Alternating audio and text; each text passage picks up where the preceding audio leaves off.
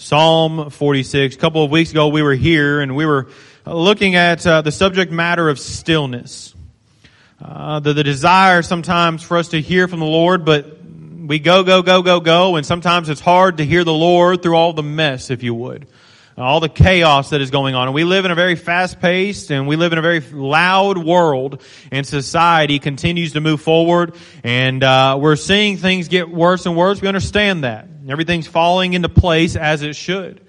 It was A.W. Tozer who said, "God is known in the turmoil of the world if His providence has for the time placed us there, but He is known best in silence." And as you think about that in your own life, I wonder if you've taken some time this week, if you've taken some time over the last little while just to remain silent and let God work. And there's a song that was written some years ago, and the entire message in song is "Stand still and let God move." And we struggle with that at times. We struggle because we like to find the solution. I'm a solutionist. If you bring a problem to me, I'm going to try to find the solution. And there have been many times where I thought I had the solution only to realize that the solution was not that solution. And we try to do that.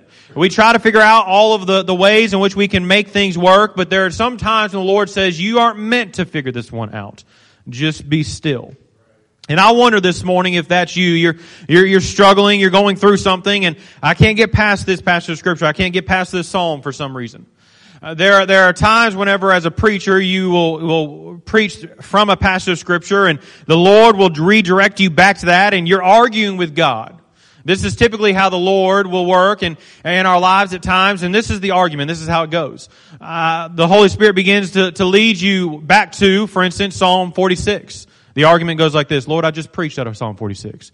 Go back there. Yeah, but I don't know that the people want to hear Psalm 46.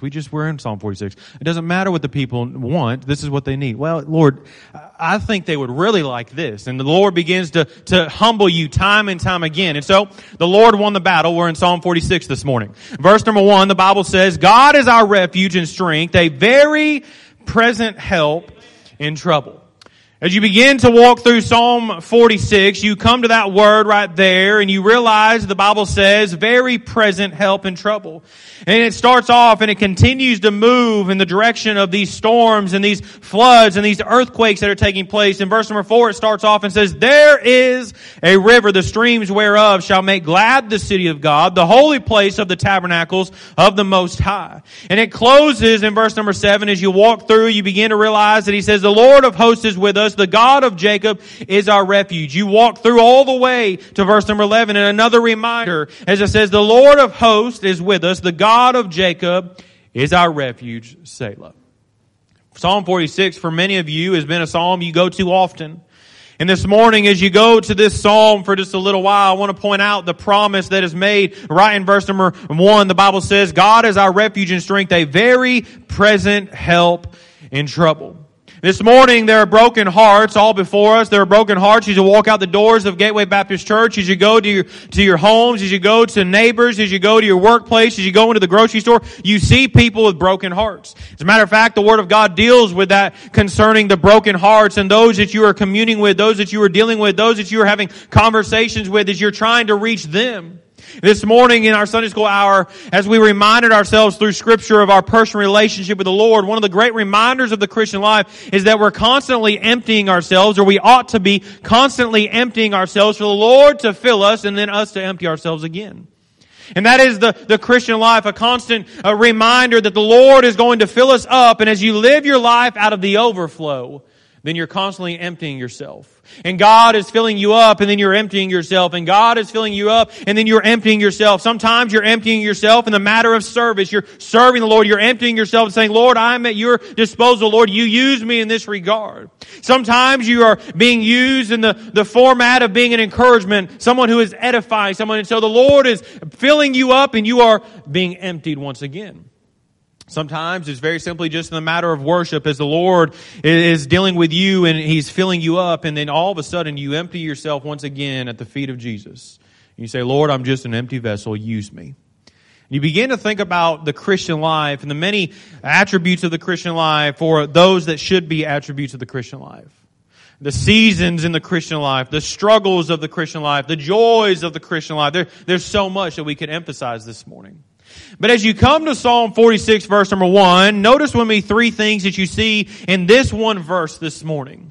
I want you to notice, number one, the person of this promise. The person of this promise. Notice how it starts off. It says, God is our refuge and strength, a very present help in trouble. It starts off and it reminds us that it is the Lord. You see, this morning, if you have been going through life and you've been struggling or you've been discouraged, or maybe you've walked through the doors this morning and you're wondering, how am I going to get through this? How am I going to adjust to this? How am I going to make this decision? Have you taken it to God? You see, that's where everything starts. That's where the decisions of life, if you're going to live the Christian life, that's where it starts, is where God does a deep work in your life. That's when it begins to take preeminence in your life, when you yield yourself to God. That is whenever you look back in your life and you say, how am I here? I was back there. It's God that did the work. You see, everything starts with the Lord within our lives, or ought to start with God. And this passage of Scripture says, God is our refuge. It doesn't say your friend is your refuge. It doesn't say that your family is your refuge. It doesn't say that you are your refuge. It says God is your refuge and your strength. And I love this verse right here because at the very end, notice these words, a very present help in trouble. A very present help in trouble. You see, where Jesus is, it is a constant reminder through Scripture that joy is there. Where Jesus is, help is there. Where Jesus is, truth is there. Love is there. Peace is there. Excitement is there. Hope is there. We could go on and on. Where Jesus is where everything that you need within your life. Because He is all that we need. You see, it all starts with the Lord. As you begin to go through the struggles of life, or the joys of life, the mountaintop experiences, the valleys, or whatever the case might be, as you find yourself every single day, starting your day off with God, you say, Lord, I yield myself, I yield my wills, I yield my desires. Lord, I want to do and be and go where you would have for me to go and be and do. And at that moment, you're reminding yourself that everything starts with the Lord. I believe the psalmist in Psalm 119 and later on again in Psalm 139, as you look and you study the Scriptures in Psalm 119, as the psalmist goes on to say, I am thy servant. And what he is saying in that passage of Scripture, as he is coming to the realization that he is nothing other than the Lord's servant. He is nothing. Lord, I'm thy servant. And Lord, whatever it is you have for me, Lord, that is exactly what I want for my life. And so all of a sudden, in the making of that statement, I am thy servant, all of a sudden, the Lord becomes more important than anything else. Lord, I am thy servant. It's not about me. It's not about others. Lord, I am thy servant. And he's making it personal. In those moments of saying, I am thy servant, God's will becomes more important. God's Word becomes more important. The work of God becomes more important. The service of God becomes more important. The house of God becomes more important. The ways of God become more important. Why? Because the priority and the preeminence is now given to God Almighty. You see, the struggles of life, the problems of life, the trials of life are not greater than your God. But far too often in our lives, that's exactly how we live. We live our days in such a way where sometimes we look at our problems, we look at our struggles, we look at the valleys, and we say, there's no way I'm going to make it to the other side. The Holy Spirit all along is saying, haven't you made it to the other side many, many times? And how did you make it to the other side? God is our refuge and strength, a very present help in trouble. You go to Psalm 46, verse number 1. There's so much that is taking place in these moments right here as you recognize this statement again, a very present help in trouble, and you walk through. And you begin to realize that the greatest tool sometimes within the Christian life when these types of things or struggles happen or trials happen or problems happen is just to remain still. You see, every single one of us right this very moment is in a season. Some of you are in a season of decisions.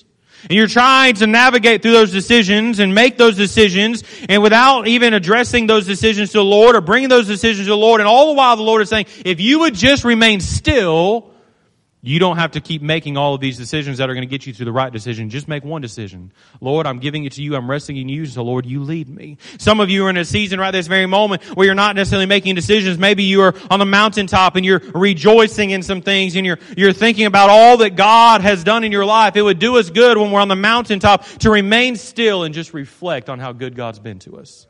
I love, Brother Zach and I were talking just the other day about some of the songs that that through the times have really impacted our lives. And in my life, I'm thinking of a couple right this very moment. As I was driving home just the other day, I was listening to the song, I Have Been Blessed. Wow. Isn't it amazing how the Lord sometimes uses the words that are in some of these songs just to really drill us right to the heart and say, hey, you have been blessed. Have you forgotten about it? And I was sitting there thinking, and there's a portion of the song that comes in and begins to talk about the pastor. And I was humbled in that moment because I get to serve with these young people. It says our pastor to lead us, and I was humbled at the moment that lyric started, because this right here is a joy of mine to be able to pastor Gateway Baptist Church, but it's a privilege. It's an opportunity. And as I began to think about each of those lines, a mother and father, a brother and sister, all of the many things that began to be addressed in that song, I began to be overwhelmed with the opportunity and understanding that, God, I need you in all of these things. You see, God is our refuge and strength, a very present help in trouble. I began to think about the song, God's Been Good. I love that song. I know it's been sung many, many times, but I love that song because it's a reminder. You know, sometimes we forget just how good God has been.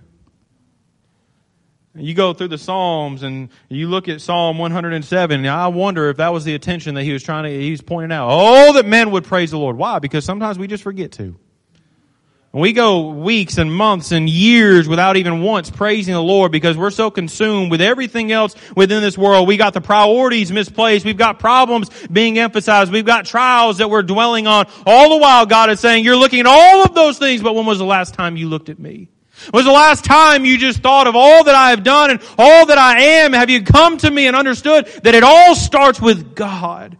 God is our refuge. As a matter of fact, Deuteronomy 32 verse number 4 says, He is the rock. His work is perfect. For all His ways are judgment, a God of truth and without iniquity. Just and right is He. That's your God. 1 John 4:8, He that loveth not knoweth God, for God is love. That's your God. Exodus 3:14, And God said unto Moses, I am that I am. In Psalm 78, I love Psalm 78. There's so much in Psalm 78. The Bible tells us that as they're provoking God, they kept not the covenant of God and refused to walk in His law and forgat His works and His wonders that He had showed them. Well, what are those things? This God that we're speaking of, what things did He? Well, marvelous things did He in the sight of their fathers, in the land of Egypt, in the field of Zoan. He divided the sea. He caused them to pass through, and He made the waters to stand as an heap. In the daytime also He led them with a cloud, all the night with a light of fire. He clave the rocks in the wilderness and gave them drink as out of the great depths. He brought streams also out of the rock and caused the waters to run down like rivers. But in verse number 19, yea, they spake against God. They said, Can God furnish a table in the wilderness? The great struggle of the Christian life oftentimes is in the midst of our lives and the seasons in which we're living. We ask that question, Lord, you've been faithful before, but can you still be faithful? Lord, can you still do it? It was Leonard Ravenhill who said, No man is greater than his prayer life. The pastor is not praying, then he is playing. The people who are not praying, they are straying. We have many organizers, but few agonizers. Many players, but many or very few prayers. Many singers, but few clingers. Lots of pastors, few wrestlers. Many fears, but few tears. Much fashion, but little passion. Many interferers, but few intercessors. Many riders, but few fighters. Failing here, we fail everywhere, because great is prayer. The great miracle that God can do today is to take an unholy man out of an unholy world and make him holy, then put him back into that unholy world and keep him holy in it. My goal is God Himself, not joy, not peace, not even blessing, but simply Himself, my God. You see, oftentimes we ask ourselves the question, what is the goal? God is the goal. It's always the goal. We say, well, what is the goal? Well, I want to be a happy Christian. Well, God is the goal. What do you want to be? Well, I want to experience peace. Well, how are you going to experience peace? God is the goal. I want to experience a direction and provision and guidance. I want to experience all of these things. Well, how are you going to do that? God. You see, in this passage of Scripture, the emphasis is not made on any other thing that is going to be emphasized in verse number 2 on down.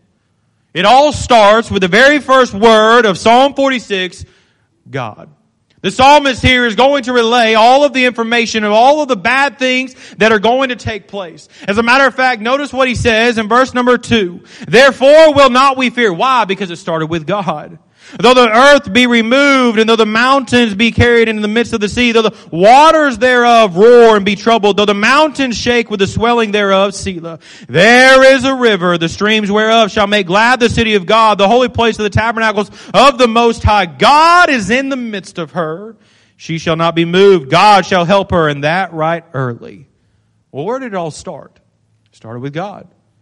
In these verses that you see, in verse number 2 on down to verse number 3, there are some things that are not pleasant things that are taking place. But the very first words that start verse number 2 are these: therefore will not we fear. Why? Because he recognized at the very beginning that God was still there, that God was still present, that God was still faithful, that God was still the refuge, that God was still the strength. And so you see the promise, and you see that promise, but you see the person of that promise. It is God this morning. Can I encourage you?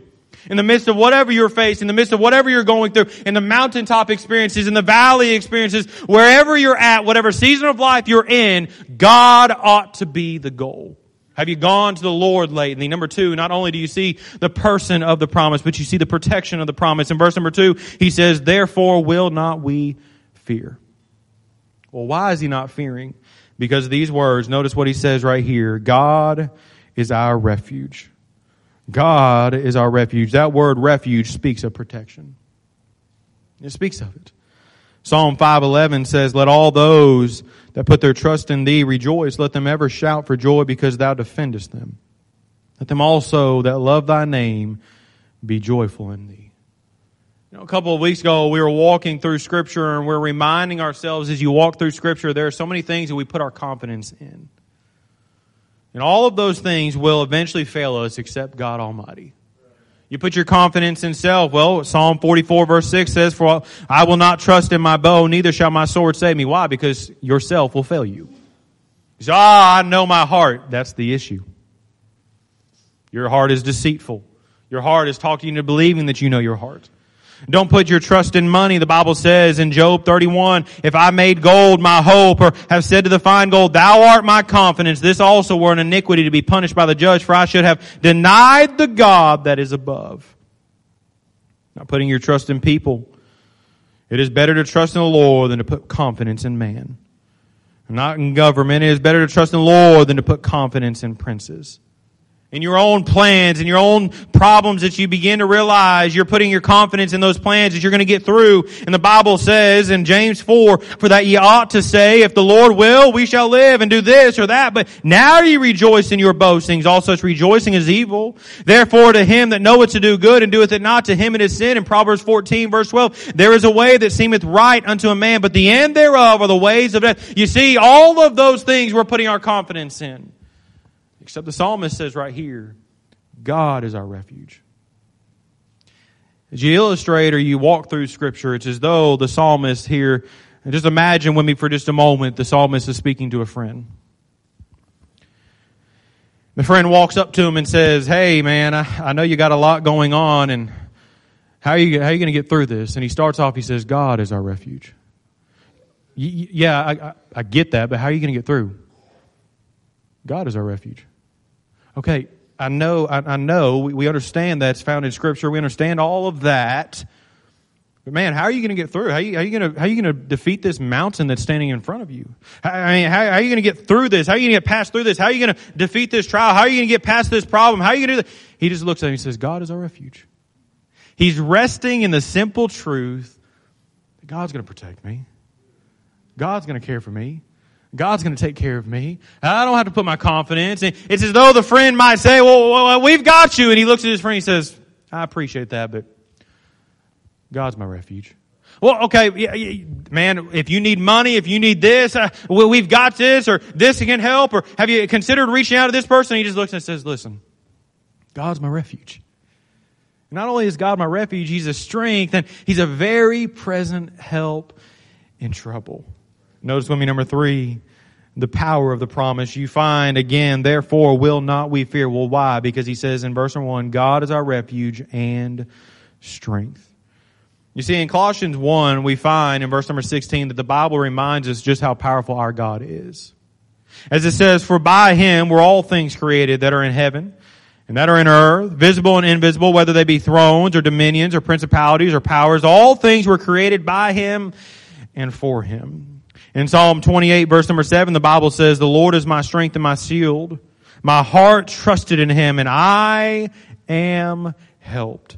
Therefore my heart greatly rejoiceth, and with my song I will praise him." You see, as you recognize in verse number 2, as he says, "Therefore will not we fear." What had happened? In verse number 1, he says, "God is our refuge and strength." He then goes on and says, "A very present help in trouble. Therefore will not we fear." What do you mean? What are you not going to fear? And he goes on and he begins to list all these things. We are not going to fear the earth being removed, or the mountains being carried into the midst of the sea, or the waters roaring, or the mountains shaking with the swelling thereof. He's not going to fear all of that. Why? Because God is his refuge and his strength, a very present help in time of trouble. Well, what was going on? He was acknowledging the sovereignty of God. He was acknowledging the power of God. He was acknowledging the presence of God and all of these things. You see, in times of sorrow, can I encourage you, be still. In times of waiting, be still. In times of pain, be still. In times of questioning, be still. In times of confusion, be still. In times of stress, be still. In times of uncertainty, be still. In times of the mountaintop experiences, be still. In times of all matters of life, just take time to be still. You see, when you're still in the midst of the valley and all that you're going through, it's in those moments where God reminds you that He can carry you all the way through. When you're still on the mountaintops, it's in those moments where God on the mountaintop is reminding you that He's the one that brought you up there. You did nothing except recognize and acknowledge that He truly is God. You see, in the Christian life, we must pray more, and we understand that as He is going to the Lord and saying, "God is our refuge and strength, a very present help in trouble. Therefore will not we fear." Leonard Ravenhill recognizing in his own life that prayer had to be something that he bought into. A.W. Tozer buying into prayer. Andrew Murray buying into prayer. We can go on and on listing all of the many people that we read books of. We can go on and look in Scripture and see that John bought into prayer, that Daniel bought into prayer, that Nehemiah bought into prayer, that each of these individuals, Joseph bought into prayer. Why? Because it's in those moments of praying often that all of a sudden you start praying differently. It's in those moments when you're praying often, where you're praying daily, or where you're praying continually, obediently, humbly, scripturally, specifically, fervently, gratefully. All of those moments of your life, as you go to the Lord in prayer, all of a sudden it begins to change your life. It's an amazing thing within the Christian life concerning prayer, because sometimes we as Christians treat prayer as if it's not action. But in the Christian life, it's one of the greatest actions you can ever take. You see, in our lives, we look at prayer and we say, "Well, I visibly cannot see what is going to take place." Well, if you've taken it to the one who can make all things work together for your good, then you've taken it to the right place. As you think about prayer and you think about all of what is going on, I want you to finally notice the very last words of verse number 1, the period of the promise. He says this, "A very present help." Some of you right this very moment, you're hurting. You're struggling. Some of you right this very moment are rejoicing. Some of you right this very moment are praying. Some of you right this very moment are trying to search some things out, or you're looking for direction, or you're looking for provision, or whatever the case might be. Can I remind you that right this very moment, God Almighty is very present to Josh Farmer. He's very present to Jared Hodges. He's very present to Ethan. He's very present to Jacob. He's very present to Kelly. He's very present to Chris Hodges. He's very present to Brother Bill Doyle. And I can go on and on. Why? Because that's just how good our God is. He's very present. Some of you right this very moment, my prayer is that we would all grasp this one true understanding, that it starts with God. God makes no mistakes. He is our refuge and strength, a very present help in trouble. Would you remain still? Would you just rest in Him? Would you just give it to God? And one of the struggles of life is trying to find the solutions, trying to be the fix to the problem. Sometimes we have to wrestle and recognize that we can't fix it, but Almighty God can. Let His will be done. I close with this morning. While talking the other day, I can't remember who I was talking to. Prayer is one of the great struggles for each of us because it takes work. And many times in our own lives, we will pray a prayer and then we will say amen. As we're praying that prayer and as we conclude the prayer with amen, we are saying amen in such a way where we are concluding and saying that's all. But the word amen speaks of an agreement. And so as you go to the Lord in prayer and you begin to pray about things, and you begin to seek out God's will, you begin to seek out God's direction, you begin to seek out whatever it is that you're coming to the Lord for or you're coming to the Lord about.